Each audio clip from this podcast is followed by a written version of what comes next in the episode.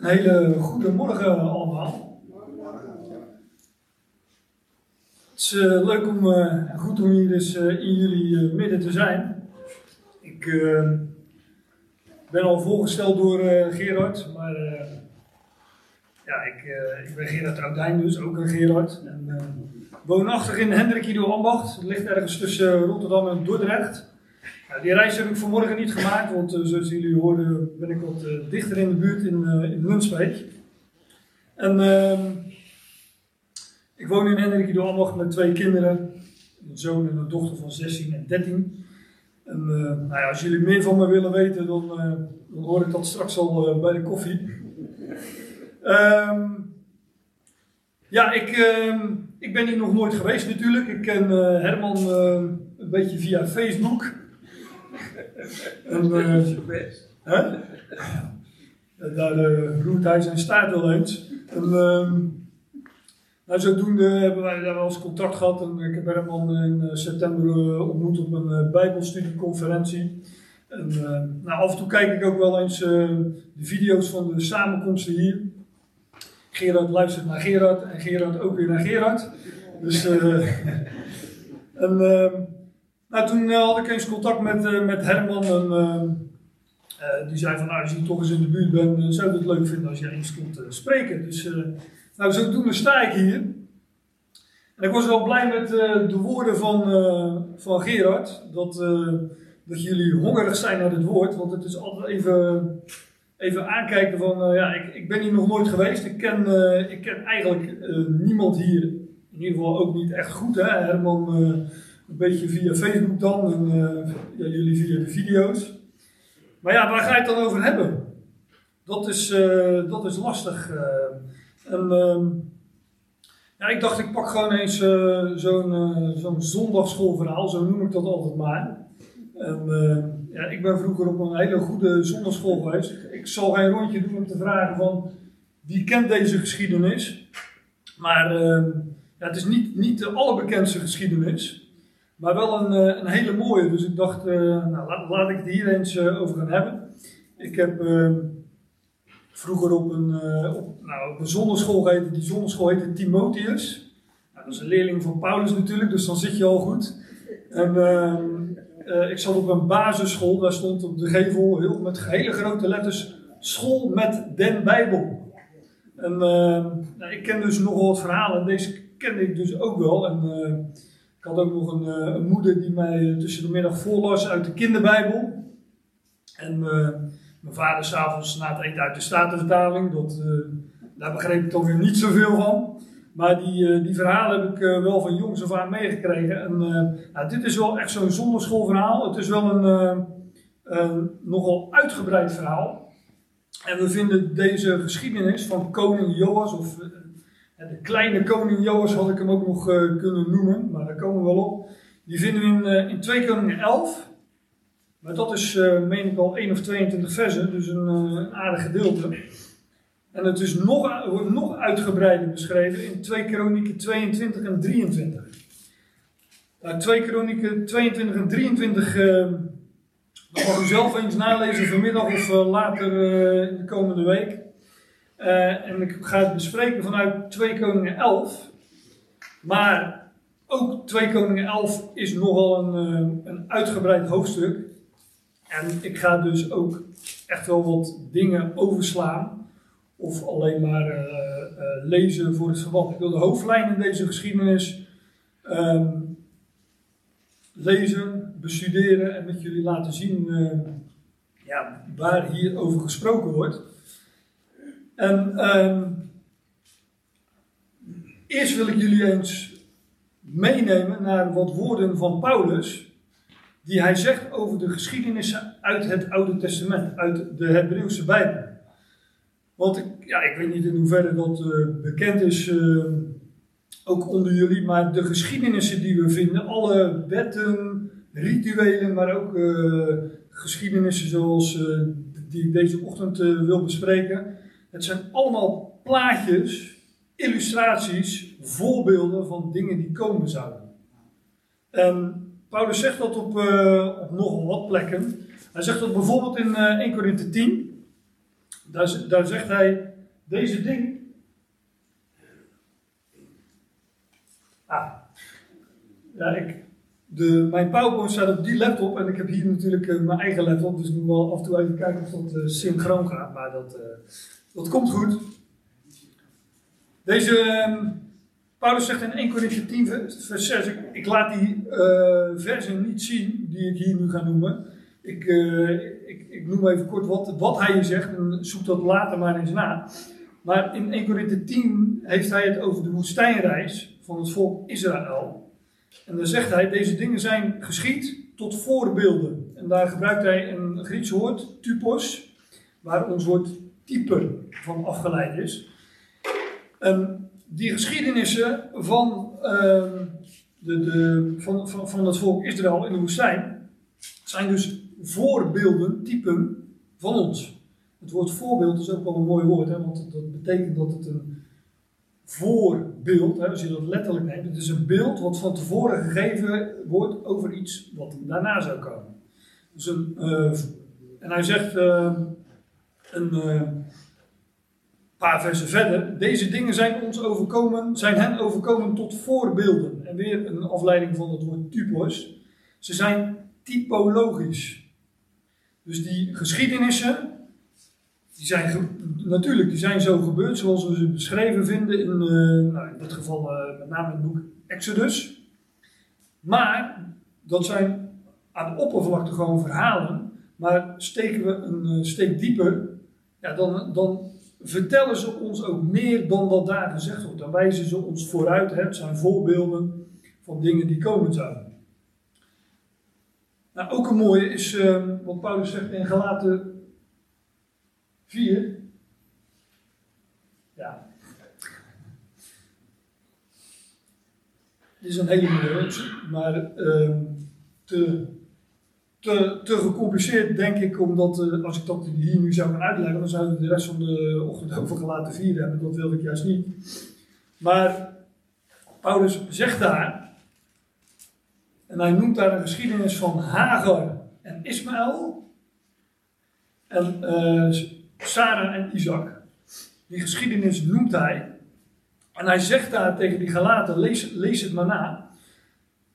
Die Galaten die wilden graag onder de wet leven. Die, lieten zich die waren in genade gered. Maar nu waren daar leraren in hun midden die hen weer onder de wet wilden brengen. Zodat rechtvaardig, het idee was om rechtvaardig, ja je bent nu gered. Maar om rechtvaardig te leven moet je je laten besnijden, de Joodse rituele feestdagen vieren enzovoorts enzovoorts. En Paulus zegt van, zeg mij dan, jullie die onder de wet willen zijn. Verstaan, begrijpen jullie de wet niet? En dan gaat hij, pakt daar gewoon een, nou, op onze, voor ons ook willekeurige geschiedenis van, van, van Hagar, Ismael, Sarah en, uh, en Isaac. En hij gaat, pakt die geschiedenis bij en zegt, ja, maar dit is beeldspraak. En hij noemt daar een woord in het Grieks waar ons woord allegorisch van afgeleid is. Hè? Beeldspraak, dus een allegorie. En wat hij doet, hij legt daar die geschiedenis uit, wat, waar Sarah een beeld van is, waar Isaac een beeld van is, waar Hagar een beeld van is en waar Ismaël een beeld van is. Ik ga het nu niet uitleggen, dat doet Paulus in Galaten 4, lees het maar na. Maar wat hij eigenlijk doet, is die gelaten verwijten dat zij dat niet wisten, dat het een diepere betekenis is, dat, heeft, dat, dat die geschiedenissen beeldspraak zijn van dingen die later zouden komen. Voor afschaduwingen of voorbeelden. Dus ja, wij zouden dat ook weten. Voor zover we dat niet weten, ja, daarom komen we bij elkaar om uh, zo'n geschiedenis erbij te pakken en te zien wat, wat zit daar nou achter, wat, wat, wat, wat zit daar nou onder de oppervlakte. Dit is ook een mooie, dat is de Hebreeënbrief. De wet heeft een schaduw van toekomende goede dingen of goederen, er staat een meervoud van goed. Maar de, de wet en de wet is een breed begrip want uh, het zijn niet alleen tien geboden. Uh, de vijf boeken van Mozes wordt ook de wet genoemd en zelfs als containerbegrip, om het even uh, oneerbiedig te zeggen, maar zelfs als het hele Oude Testament wordt gewoon samengevat als de wet. Maar de wet heeft dus een schaduw van toekomende dingen. Dus hier wordt ook weer gezegd dat de wet, al die rituelen, die verhalen, die, die, die, die soms ook bloederige vaak ook bloederige rituelen, die, dat, dat, die zijn allemaal duister in zichzelf. Hè? Dat is een schaduw. Dus donker in zichzelf. Ik zie hier mijn, echt een sterke schaduw, maar ik zie hier mijn schaduw. Dat is gewoon een, is donker in zichzelf. Hè? Als je een schaduw ziet, dan weet je één ding. Er is iets. Er is iets, maar dat zien we niet gedetailleerd. En er is licht. Want er schijnt licht ergens op. Nou, en de wet is dus een schaduw van toekomende goede dingen. Of je zou kunnen zeggen een voorafschaduwing. Dat, dat woord gebruiken wij ook wel. Dus in die wet, in al die rituelen, geschiedenissen, ja, die hebben een oppervlakkige betekenis. Maar gaan we daar echt kijken wat het betekent, ja, dan werpt het zijn schaduw vooruit. En daarom zouden wij dat ook, uh, ook onderzoeken. dit is een mooie, die noemde jij net even al, uh, Gerard, al toen we daar zaten dat Adam een type is van de komende. de komende is natuurlijk de laatste Adam, Christus. Maar Adam is in, uh, nou ja, zoals allen in Adam sterven, alzo zullen ook in Christus worden levend gemaakt, zegt Paulus in, uh, in Korinthe 15. Maar ook in, trouwens in, dit Romeinen 5 gaat hij daar veel dieper op in. Nou, ik denk dat we allemaal wel weten dat, uh, ook wat, dat het, de, de, de het Oude Testament, dat de, wat daar wordt, de dingen die daar worden beschreven en gegeven, dat dat beelden zijn. Um, ik noem altijd maar het offeren van een lammetje. Daarvan weten de meeste christenen toch wel van ja, dat is een uitbeelding van het offer van Christus, het ware paaslam. Nou, dat zijn wat, uh, wat schriftgedeelten, wat, wat teksten. Ik heb ze, nou, teksten, ik, noem ze wel en ik uh, geef ze jullie mee als. Uh, als huiswerk dan, om het zo maar even te zeggen. Dat is een beetje de zondagschoolsfeer. Dus uh, zoek, dat maar eens na. Maar met uh, deze kennis wil ik uh, de geschiedenis van, van koning Joas induiken. En um, ik val midden in het boek Koningen, 2 Koningen 11. En ik hoop dat jullie allemaal goed geslapen hebben vannacht en een beetje wakker zijn, want er worden nogal wat namen en familiebetrekkingen genoemd uh, in, uh, in deze geschiedenis. Dat kan het wat ingewikkeld maken, maar ik, heb, uh, ik, probeer jullie een beetje te hulp te zijn en ook een, een stamboom te laten zien. Maar hier wordt geopend met ene Atalja. En dat was de moeder van Agazia. En zij zag dat haar zoon dood was. Dus Agazia die, is hier dus overleden. En ehm, nou ja, zijn moeder uh, merkt dat op. Laat ik even een, uh, een stamboompje zien, want dat is uh, belangrijk. Draai ik me even om. Ik weet niet of het, dat is misschien niet zo leuk voor de camera, maar aan de linkerkant, ik had ook zo niet trouwens, aan de linkerkant zie je het koninkrijk van Israël. Dat ik vraag nu ook een beetje om, uh, ik ga ook een beetje uit van een bepaalde bijbelkennis. maar om het kort te zeggen, uh, koning David regeerde over twaalf stammen, zijn zoon Salomo ook nog. Maar na koning Salomo werd dat koninkrijk van Israël verdeeld in twee koninkrijken. Een noordelijke rijk, dat noordelijke rijk dat kreeg de naam Israël mee. Een beetje verwarrend natuurlijk, hè, want de twaalf stammen heten ook al Israël, maar En er was een ander rijk, dat was een tweestammenrijk, het zuidelijke rijk, dat was het koninkrijk Juda. Nou, die hadden allebei een, eh, een ander koningshuis, uh, allebei een koning. Nou, en die koning, uh, die Omri en Baal, die, die, slaan we even over. Maar die Agab, die kennen we allemaal wel, met name uit de geschiedenissen van Elia. En dat was een goddeloze koning, Agab, koning van Israël. En zijn vrouw, die daarnaast staat, Izebel, zelfs aanwijzen. Izebel, die, uh, ja, die, die is nog, ik wil beroemde zeggen, maar moet ik zeggen, die is nog beruchter. Want die wordt uh, tot in het boek Openbaring genoemd als uh, een, vrouw die verleidt tot afgoderij. En deze koningen die vergeten, die vergeten we even, die waren al, al overleden. Is ook wat verwarrend, want aan de andere kant vinden we ook dezelfde namen weer. Um, dus dat, deze mogen we even vergeten. Maar Atoya, Dat is dus die Atalia of Atalia, dat hangt een beetje van je af. Deze Atal, Atalia, Atalia was dus een dochter van Agab en Izeba. En je leest ook ergens, zij wandelde in de voetsporen van haar moeder. Dus we weten, dat is niet goed. Zij verleidde ook tot afgoderij. Maar dit koningshuis, Joram, Jozef van Asa, en als ik naar verder naar boven zou gaan, dan zou je daar natuurlijk koning David en koning Salomo hebben. Dit is dat koningshuis van David. Nou.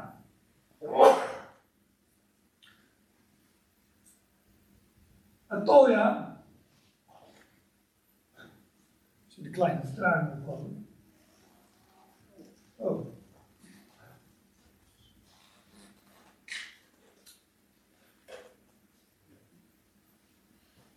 Ja. Als ik nu een beetje uit de tijd loop, dan weten jullie hoe het komt. Hè? Dan ik excuseer me alvast. Maar Atolia, de moeder van Agazia, die zag dat haar zoon dood was. Zij stond op en zij bracht alle zaad van het koninkrijk om. Ja, dat. Zij, zij wandelde in de voetsporen van haar moeder lezen, verleidde het volk tot afgoderij. Haar naam betekent gekweld door Yahweh. Ik loop een beetje voor de muziek uit, maar ik, ik, ik ga vast zeggen waar dat mij aan doet denken. Kijk, Atalia is degene die verleidt tot afgoderij. In het boek Openbaring wordt dat gezegd van, uh, van Satan, van de valse profeet, van het beest. Nou, dan weten we in welke boek we het moeten zoeken. En in Openbaring 20 vind je dat, uh, dat beest, die valse profeet en de duivel in de poel van vuur worden geworpen en gekweld worden tot in de ionen van de ionen.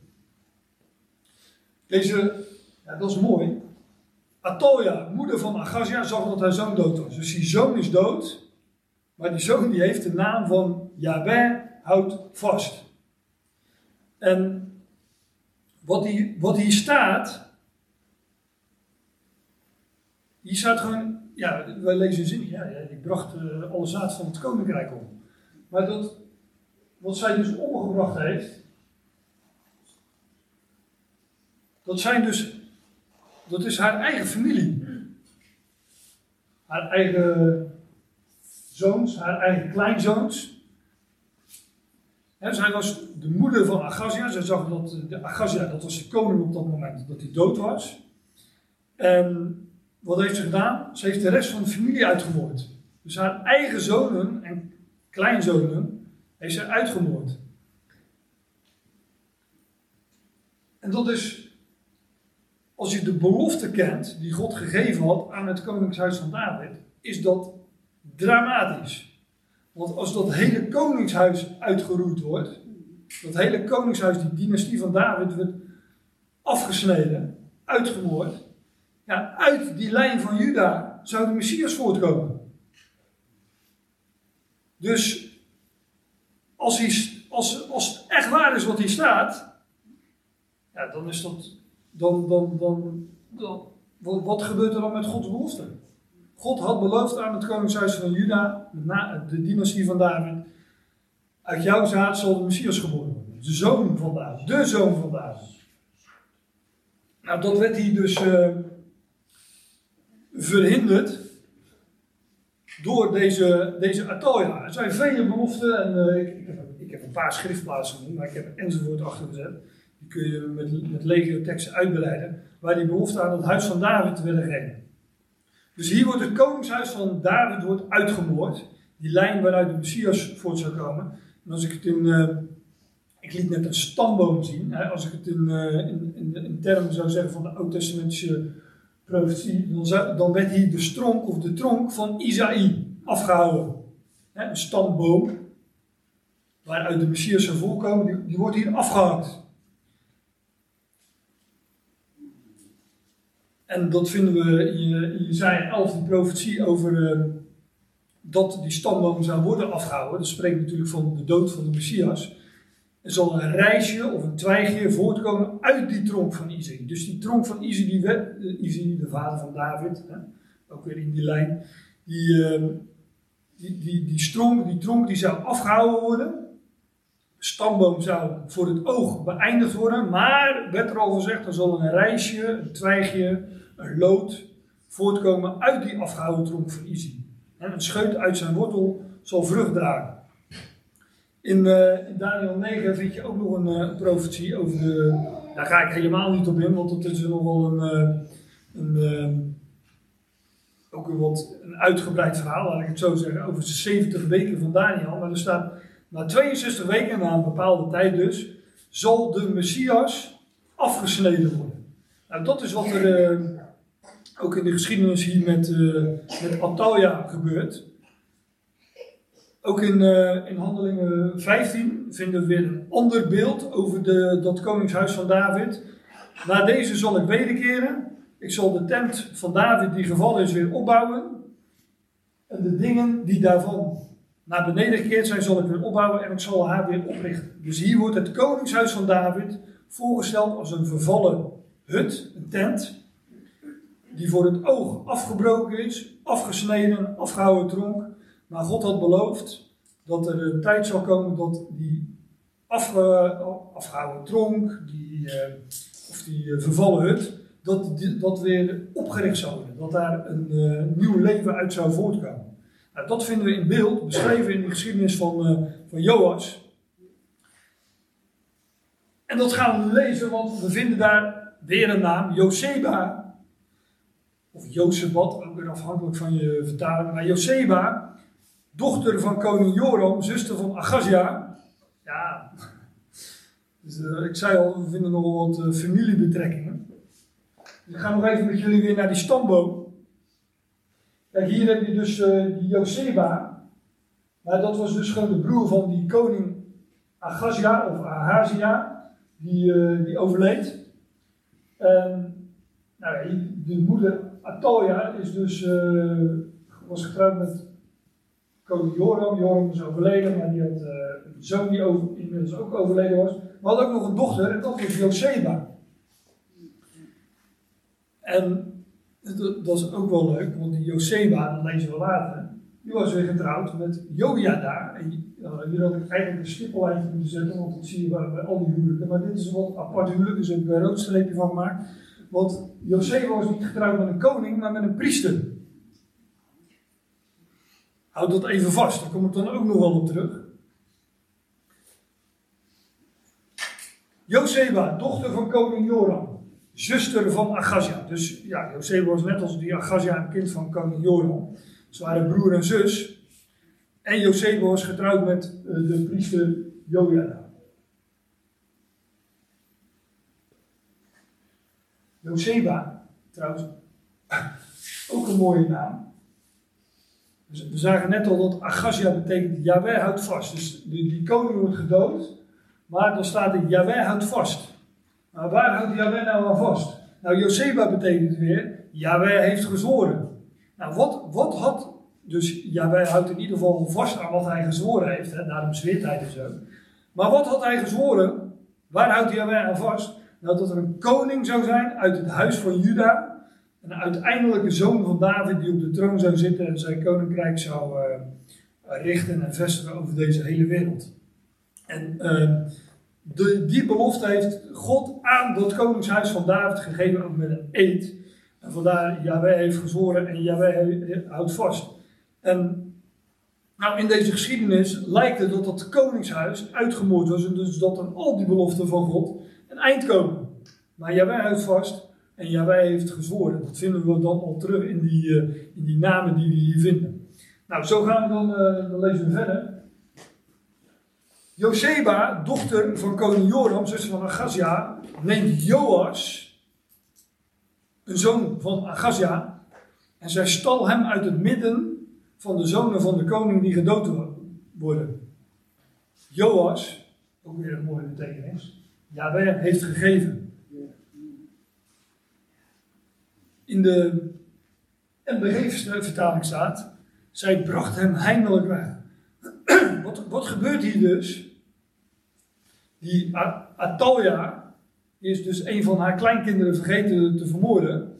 Of ze wist niet van het bestaan of zo. Misschien had ze heel veel kleinkinderen. Uh, ja, dan kan je er wel eens een vergeten natuurlijk. ze zal dus ook wel niet zo'n goede oma geweest zijn. Maar ja, ze was ze blijkbaar één vergeten. En Joseba, eh, die, die, eh, die vrouw, die dochter van, die eh, vrouw van de priester, ja, die neemt hem dus weg. En dat is een, op dat moment een, een heel jong ventje geweest, een, een baby die Joas. Dus ze, bracht hem heimelijk weg. Nou, in het, geheim, ge- in het geheim wordt de beoogde koning weggenomen. En Joas wordt verborgen. Nou, als je een beetje kennis hebt van de brieven van Paulus, dan sla je natuurlijk helemaal aan op die woorden heimelijk, geheim, verborgen. Want wij kennen iemand, een zoon van David, die verborgen is. Ja, waar, waar, waar is de zoon van David die wij, de wereld kent hem niet. De wereld, eh, eh, eh, Israël zegt ook eh, ja, jullie geloven in, in, in, in- jullie geloven in de Messias, maar wij weten als de Messias komt, dan richt hij zijn koninkrijk op. Geopen, geopenbaard koninkrijk gaan, in Jeruzalem zal hij op de troon zitten. Maar wij weten dat die zoon van David zich heeft aangediend en leeft, maar verborgen voor het oog in de hemel. En deze Joas, die wordt hier ook heimelijk weggenomen in het geheim. Hij is de beoogde koning, en hij wordt verborgen. Nou, waar wordt hij dan verborgen? Dat, dat, dat, is ook een mooi plaatje. Nou, we gaan nog even naar de, naar de stamboom. Maar hier vinden we dus de Joas. En eh, die wordt dus door Joseba verbor- verborgen. En daar heeft die eh, priester ook weer wat te maken. Zij stammen uit het midden van de zonen van de koning, die gedood werden, hem en zijn voedster. Zo ging dat aan het hof, hè. Een, eh, een nanny of een, eh, iemand die de gaf in ieder geval. Hem en zijn voedster naar de kamer van de rustbanken. Je moet weten dat dat tempelcomplex, dat was een, een groot complex waar, die, priest- waar ook nog wat priesters zich eh, bevonden. Ja, er waren blijkbaar was een kamer met rustbanken waar ze, weet ik veel, sliepen of misschien een middagdutje konden doen. Maar in ieder geval waren daar rustbanken. En waar die rustbank, waar, waar die.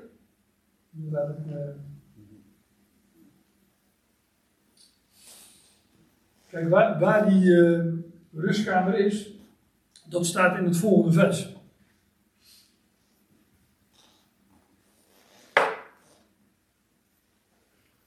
Dus daar kom ik zo op. Maar zij verborgen hem voor het aangezicht van Atalia en hij werd dus niet ter dood gebracht. Er is dus toch een erfgenaam uit het huis van David, uit de stam, uit de stam van Juda, uit het huis van David, die niet ter dood wordt gebracht. Nou, het lijkt dus alsof die dynastie van David is afgesneden, maar toch is er een zoon van David. En zoals de profeet al zegt, ja, de Messias wordt, de Messias wordt afgesneden, die, eh, afge- de afgehouden tronk van Isaïe, de vervallen hut van David. Maar toch is er een zoon van David. Hij is geen koning, tenminste hij is al de beoogde koning, maar hij, is dan niet in het openbaar. Maar hij wordt verborgen. En waar wordt hij dan verborgen? Nou, ik zei al, dat staat in het volgende vers. Hij was met haar verborgen, dus met, met uh, Jozeba, in, in het huis van Jaweh. Dat was logisch, want Jozeba was getrouwd met Jojeda, dat was de, de hoogpriester of de priester. Dus hij, die beoogde koning, die komt daar in het huis van de, in de tempel, en bevindt zich onder de priesterlijke familie.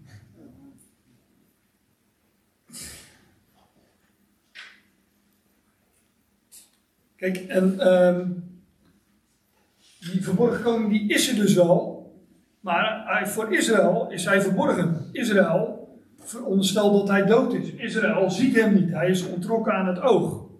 Er is dus een koning die is verborgen in de tempel.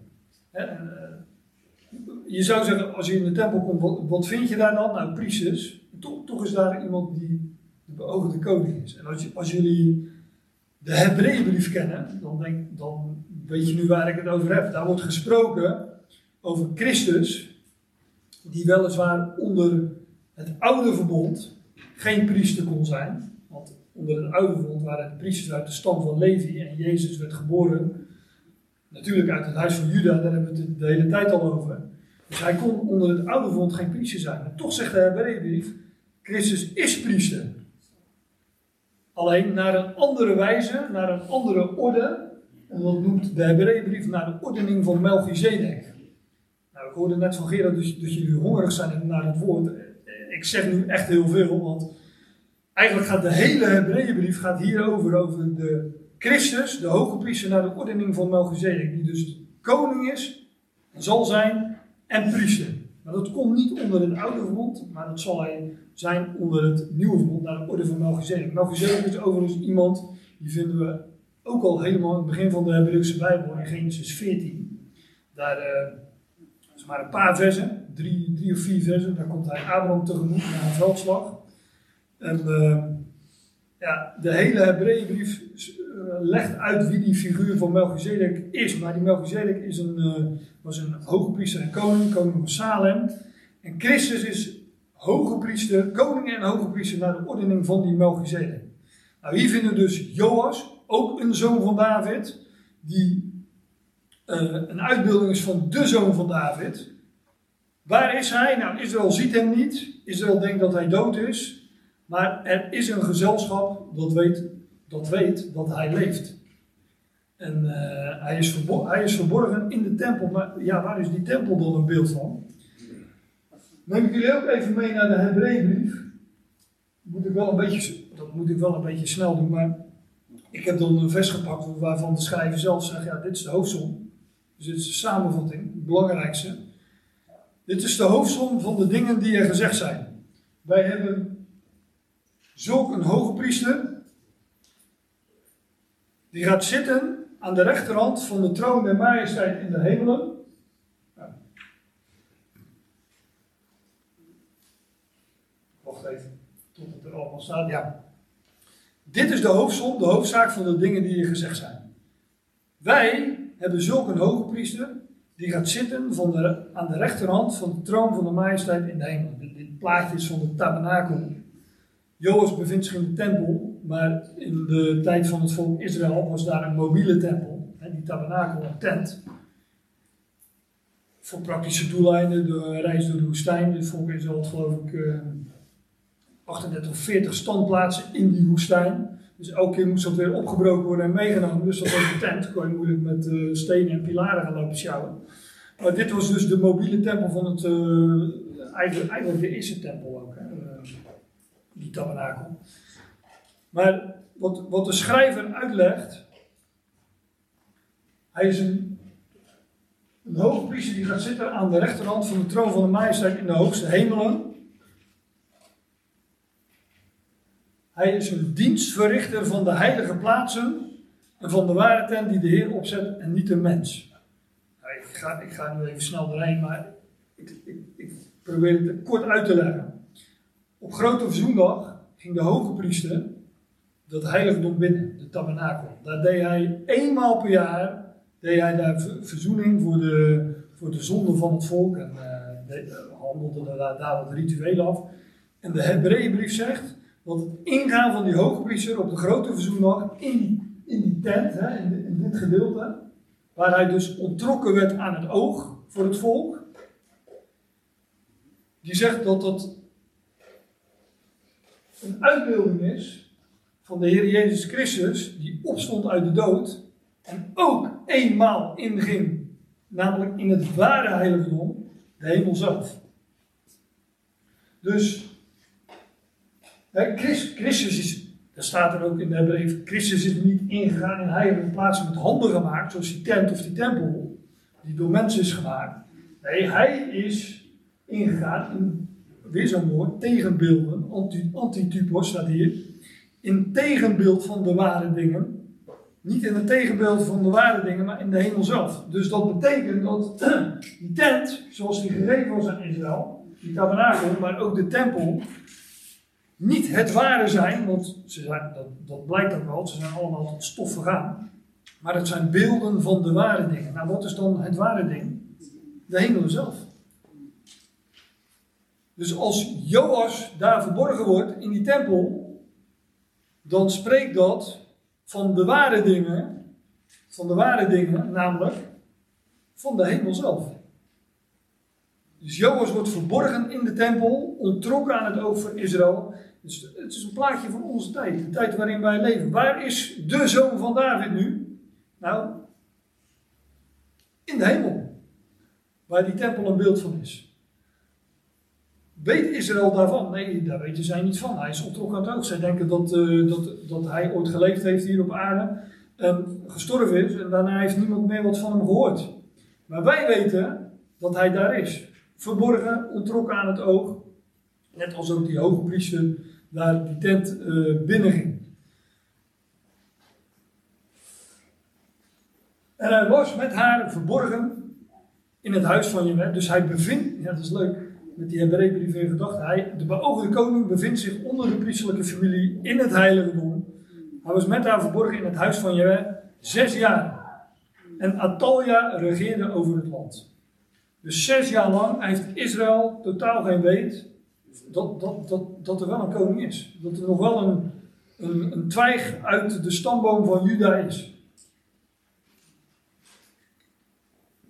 Atalja regeerde over het land en uh, die uh, voerde daar een uh, schrikbewind.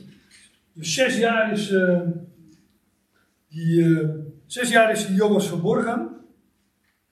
En dan lees je ook dat hij na, dat is, ja, dat is ook allemaal weer typologisch, na de zes, op de zevende zal hij openbaar worden. Dat gaan we nu, dat gaan we nu dus lezen.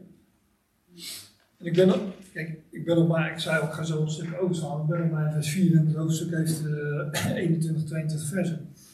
Maar nu gaat het gebeuren. In het zevende jaar zond Jojada en dat, dat, dat, dat, vers zegt nog veel meer, maar dat sla ik dan even over. En hij liet hem de zoon van de koning zien. Dus na de zes, in het zevende jaar, wordt de koning openbaar. En dan, moet u weten dat, uh, dat de, de schrift, nee, dat God, zo moet ik zeggen, dat God rekent in dagen van duizend jaar. Als het gaat over de wederkomst, schrijft Petrus na de dood en opstanding van Christus. Petrus dacht eerst van, nou, dat, dat gaat heel snel gebeuren. Dat lezen we in handelingen. Hij predikt ook tot volk. En als jullie je bekeren, dan zal uh, God zijn uh, Christus vanuit de hemel zijn. En dan zal alles herstellen waarvan de profeten gesproken hebben. En dat was ook de situatie die daar. Alleen Israël bekeerde zich niet, geloofde niet. En uh, toen later, dat zegt Paulus in Petrus in hetzelfde hoofdstuk, 2 Petrus 3, heeft hij ook van Paulus gehoord dat dat de wederkomst, zoals wij dat noemen, wel wat langer op zich zou laten wachten. En hij haalt daar heel cryptisch een profetie aan uit Hosea. En hij zegt van. Uh, uh, nou, eigenlijk haalt hij het aan uit de psalmen. Hij zegt, uh, ja, we moeten dan niet denken aan. Hosea zegt, na twee dagen op de derde dag zal hij eh, ons herstellen en zal hij ons genezen. Peter zegt wel, ja, dan moeten we dus niet in dagen rekenen van 24 uur, maar in dagen van duizend jaar. Eén dag is bij de Heer als duizend jaar en duizend jaar is als één dag. Dus daar noemt hij twee dagen van duizend jaar. Dat is dus gerekend vanaf het moment van de opstanding van Christus. Maar rekenen we verder terug tot Adam, ja, dan is het na 6000 jaar. Dus zes dagen is deze Joas verborgen en in het zevende jaar stond Joja daar. En hij liet, hij liet hen de zoon van de koning zien. Dus hier wordt de koning openbaar. Hij, hij komt uit het heiligdom waar hij verborgen was. Moet je, dat is ook leuk, het was ook nog eens op een sabbat. Dus ook nog eens op een zevende dag. In het zevende jaar, op de zevende dag, je leest dat drie keer.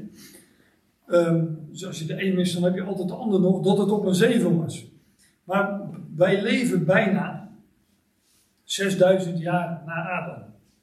En de zoon van David is verborgen in het heiligdom, namelijk het ware heiligdom, de hemel zelf. En binnenkort, binnen afzienbare tijd, zal hij geopenbaard worden. Zal God zeggen, ja, dit is mijn koning. En uh, dan, zal, dan, zal, ook Israël de zoon van de koning zien. En dat, en dat wordt hier geïllustreerd. Ja, het spreekt van, dat is, dat is geen Bijbelse term, maar ze noemen het dan maar van de grote Sal. Die laatste... Uh, die laatste dag van duizend jaar die gaat aanbreken, waarin Satan gebonden zal zijn. Voordat die duizend jaar aanbreken, ook al de toekomende eeuw genoemd, dan zal de Heer zijn voeten zetten op de Olijfberg. En dan zal hij uit het heiligdom komen, zijn voeten zetten op de Olijfberg en verschijnen aan, uh, aan het volk Israël. In het zevende jaar, ja, Jeruzalem uh, hoor ik hier fluisteren. Het was in, dit, dit speelde zich ook af in Jeruzalem. Dus hij zal ook weer zijn voeten zetten daar uh, op de Olijfberg aan de oostkant van Jeruzalem. In het zevende jaar zond Jojada, hij nam de overste over honderd van de lijfwacht en van de garde. Ja, ik sla, ik sla wel dingen over. Uh, ik noem één ding, die honderd, dat is een mooie, want dat spreekt altijd ook van de vervulling van Gods beloften. Abraham ontving Isaac, het zaad van Abraham, ook zo'n dubbelzinnige term. Abraham ontving Isaac toen hij 100 jaar oud was. Bij het kruis zijn bijvoorbeeld een hoofd van over 100 waarlijk, deze was Gods zoon. Nou, zo eh, zou ik heel het voorbeeld eh, kunnen noemen. Maar ik lees even verder om, uh, om de tijd willen. Hij bracht hen bij zich in het huis van Jewe. En sloot met hen een verbond. En hij doet hen zweren in het huis van Jewe. En weer, hij liet hen de zoon van de koning zien. Dus de koning uit het huis van David wordt geopenbaard. dat is ook een mooie. We hebben het over die tabernakel. Zoals, zoals die hoge priester op grote verzoendag weer dat heiligdom uitkwam. Dus die, die hoge priester ging op grote verzoendag ging hij in, in het heiligdom. Daar was hij een tijd verborgen. Hij deed daarvan allerlei rituelen. En dus was altijd de vraag ook, komt hij weer terug? Want als hij zich niet aan de voorschriften hield, dan zou hij dat niet overleven, die hoge priester. Dus het volk Israël stond daar te wachten. En zo, dat is ook een plaatje van de toekomst. Hè. Straks, die hoge priester kwam dan uit, uh, uit dat heiligdom. Hij had verzoening gedaan voor de zonde van het volk. Nou, zo zal de Heer straks verschijnen uit het ware heiligdom. Achter dat voorhangsel vandaan. En dan zal hij zich bekendmaken uh, aan zijn broeders. Moeten jullie dan ook aan de geschiedenis van Jozef denken, die zich ook bekend maakte aan zijn broeders? Ook zo'n plaatje van wat in de toekomst uh, zal gebeuren. Nou, we lezen even verder. De overste over 100. Die haak is, dat betekent dat ik wat gedeelte weglaat. Want het is echt een lange geschiedenis met heel veel details. Die had ik graag allemaal besproken, maar dan. Uh, ja, ik weet niet hoeveel tijd me hier gegeven is. Dat is me gelukkig ook niet gezegd. Dus uh, dat, geeft me wat, dat geeft me wat vrijheid. Maar dan had ik, als ik alle details had besproken, had ik toch denk ik uh, twee spreekbeurten nodig gehad. Dus ik, ik sla al dingen over. De overste over honderd deden naar alles wat Jodia als priester als instructie gaf. En de priester gaf aan de overste over honderd de speer en de borstharnessen die van koning David waren. Die worden dus ook nog even genoemd, hè, koning David. Dus het ook een uitbeelding van het koningshuis van David dat in ere wordt hersteld, die in het huis van Jahweh waren. Dus dat, dat, even op de zijlijn. Dat is ook wel leuk, want van David kennen we ook een geschiedenis dat een koning die opeens de tempel of de tabernakel inging en daar wat broden op eiste. Dus die ging ze ook opeens als een priester gedaan. dan zegt de wet, ja dat mag helemaal niet. Nou, toch gebeurde het. Dat is niet voor niks. Ook dat is een plaatje van de Heer Jezus Christus, die koning en priester is.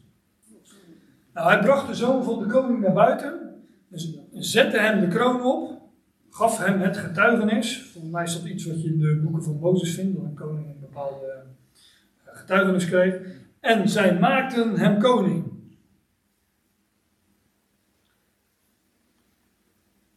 En zij zalfden hem en klapten en zeiden: Leven de koning.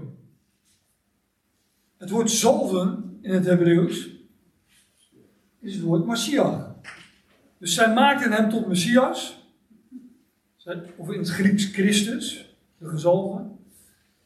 En zij klapten en, zeiden: Leven de koning. Ja, de, die, die, koning die dus uh, werd doodgewaand, die blijkt dus een periode verborgen te zijn, maar hij leeft.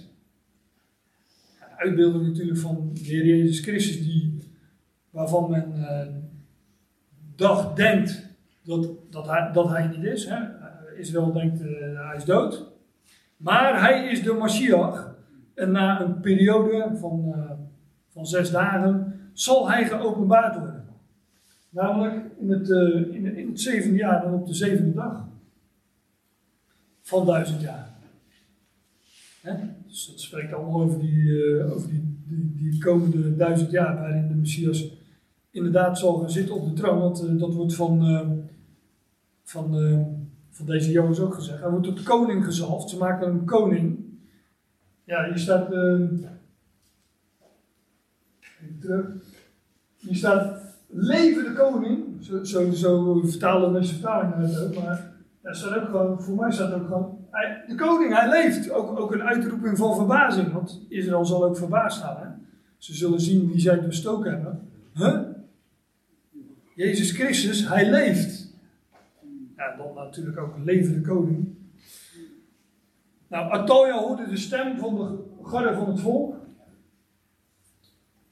En zij komt naar het volk bij het huis van Jahweh. En, en zij zag en zie, de koning stond bij de zuil, naar de gewoonte.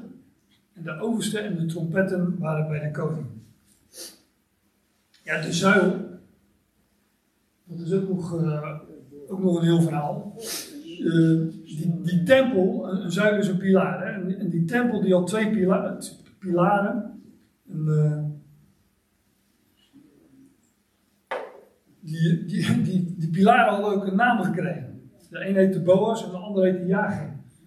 Als je nou eens echt uitgebreid wil weten hoe dat zit, moet je eens een andere Piet vragen, want die heeft zijn zonen zo genoemd. Boas en Jagin. Maar Boas is de linkerpilaar. En spreekt van de, de, verne- van de vernederde Christus, hè, links. Zo, in ons taal gebruiken we het zo. Rechts heeft natuurlijk voorrang en links, links laten liggen. De, ik heb niet veel verstand van politiek, maar de linker, eh, links komt op voor de zwakken. Nou, dat heeft dus met vernedering te maken. Maar ik denk dat Joas aan de linkerkant de tempel is ingegaan, om het zo te zeggen. Want dat spreekt van de vernederde Christus. Die opstond uit de dood en is ingegaan in het heiligdom. Maar Jagin, de recht, rechterpilaar, spreekt van de verhoogde Christus. Rechts heeft voorrang, links, left behind. Hè. Dus nog, eh kunnen we ook nog achterstellen, achterlaten. Maar rechts spreekt van verhoging, van voorrang. En die, die pilaren van alles, alles spreekt van Christus in de tempel. Maar die linkerpilaar spreekt van de verneder die dood is ingegaan en het heiligdom is ingegaan. Maar rechts spreekt van de verhoogde Christus, die juist dat heiligdom weer uit zal komen als de grote koning op die grote sabbat. Dus als je het mij vraagt, denk ik dat Joas bij de pilaar Jagin stond. Op dat moment. Want hij stond bij de zuil, de pilaar. Naar de gewoonte en de overste en de trompetten waren bij de koning. En al het volk van het land verheugde zich en men blies op de trompetten. Hè? Ook zoiets, de bezuinen worden geblazen, dat, zullen we, dat ook in verband met eh, de wederkomst van Christus. En Atalia scheurde haar kleren en zij riep samenzwering, samenzwering, of verraad, verraad. De concordant version, een, eh, een, een Amerikaanse concordante vertaling, een Engelse concordante vertaling, stond eh, dat zij riep conspiracy, conspiracy. dus is geen nieuwe uitvinding in ieder geval. Maar dus samenzweren, hè, die het hele koningshuis eh, wilde ombrengen, die eh roept die samenzwering, samenzwering. Ja, zij, zij sloegen de handen aan haar en daar werd zij ter dood gebracht. Je ziet dat ik de hoofdlijn volg, want we zijn nu al in vers 16. Maar wat gebeurt, wat, wat gebeurt hier nou in beeld? Hier vinden we het om het met nieuwtestamentische woorden te zeggen, het einde van de wettelozen die tot afgoderij verleidt.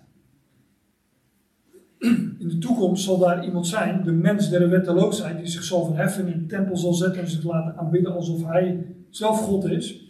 En die tot afgoderij verleidt, die, eh, die, die, die eh, nou, met name het volk Israël zal verleiden om ehm, dat beest te aanbidden. Maar hier wordt degene die tot afgoderij verleidt, wordt, eh, wordt gedood. En eh, als u zegt, van, ja, maar dit is een vrouw en die mensen wetteloosheid is toch een man. Maar in openbaring wordt dat laatste wereldrijk, wat eh, geregeerd wordt door dat beest, wordt ook voorgesteld als een hoer, hè, als, een, als een ontuchtige vrouw. Zij sloegen de handen aan haar en daar werd zij ter dood gebracht. Ja, dat wil ik wel zeggen. En Jojada sloot een verbond tussen Jaweh en tussen de koning en tussen het volk om tot volk te zijn voor Jaweh. En tussen de koning en tussen het volk. Ja, hier wordt dus een, eh, een nieuw verbond gesloten.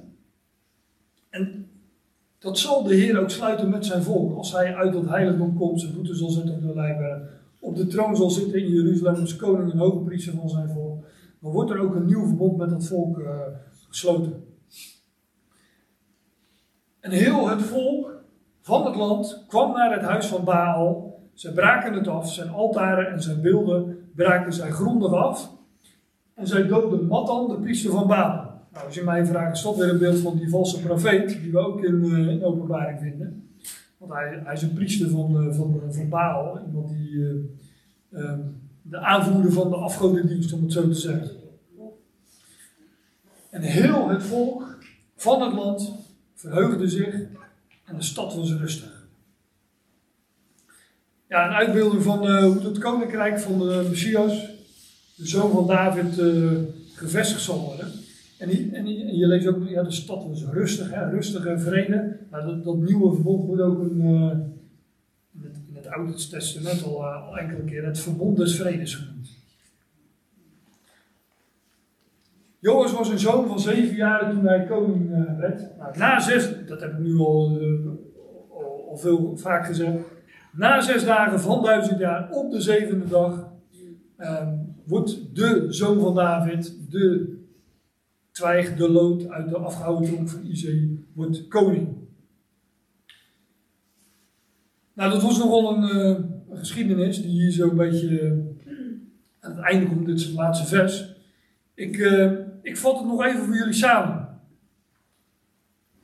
De stamboom, de afgehouden tronk van Izei, die lijkt afgesneden. Hè? Alle zonen van de, van de koning uit het huis van Juda werden omgebracht. Alle erfgenamen zijn dus gedood. Er is, ik moet zeggen, er lijkt geen erfgenaam te zijn van de troon van Een erfgenaam trouwens in de Bijbel is een zoon. Hè? Een zoon hoeft niet per se een, biologische nakomer, die kan zelfs aangesteld worden tot zoon. Maar zijn, een zoon is in de eerste plaats een, een erfgenaam. En toch is daar nog een zoon van David. En die leeft. Maar die zit niet op de troon, hij is verborgen. En hij bevindt zich in het heiligdom, wat een uitbeelding is van de hemel.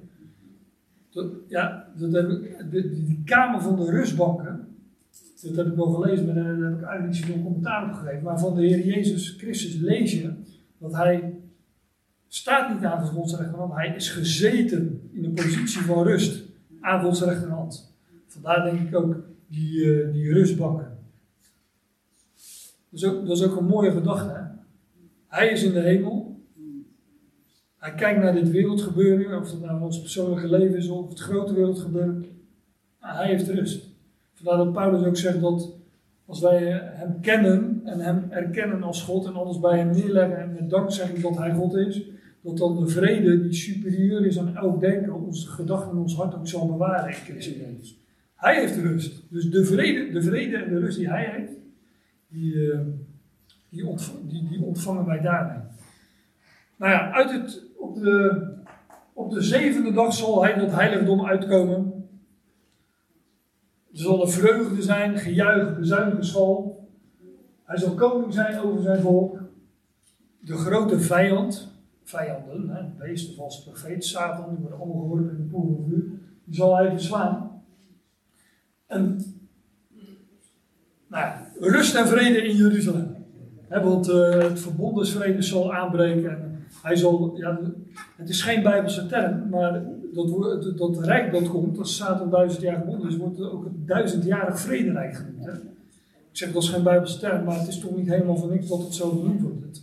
God zal een nieuw verbond met Israël sluiten en dan wordt het verbond des vredes genoemd. Dus, dus inderdaad, uh, rust en vrede in Jeruzalem. En dat is natuurlijk uh, bij de naam Jeruzalem, waar het nu zo chaos is. En eigenlijk al, uh, al zo lang. Dus al na, de stad Jeruzalem, de naam Jeruzalem, ook eer aangedaan worden. Nou goed, daar wilde ik het dus over hebben vanmorgen. En het hierbij ook, ook laten.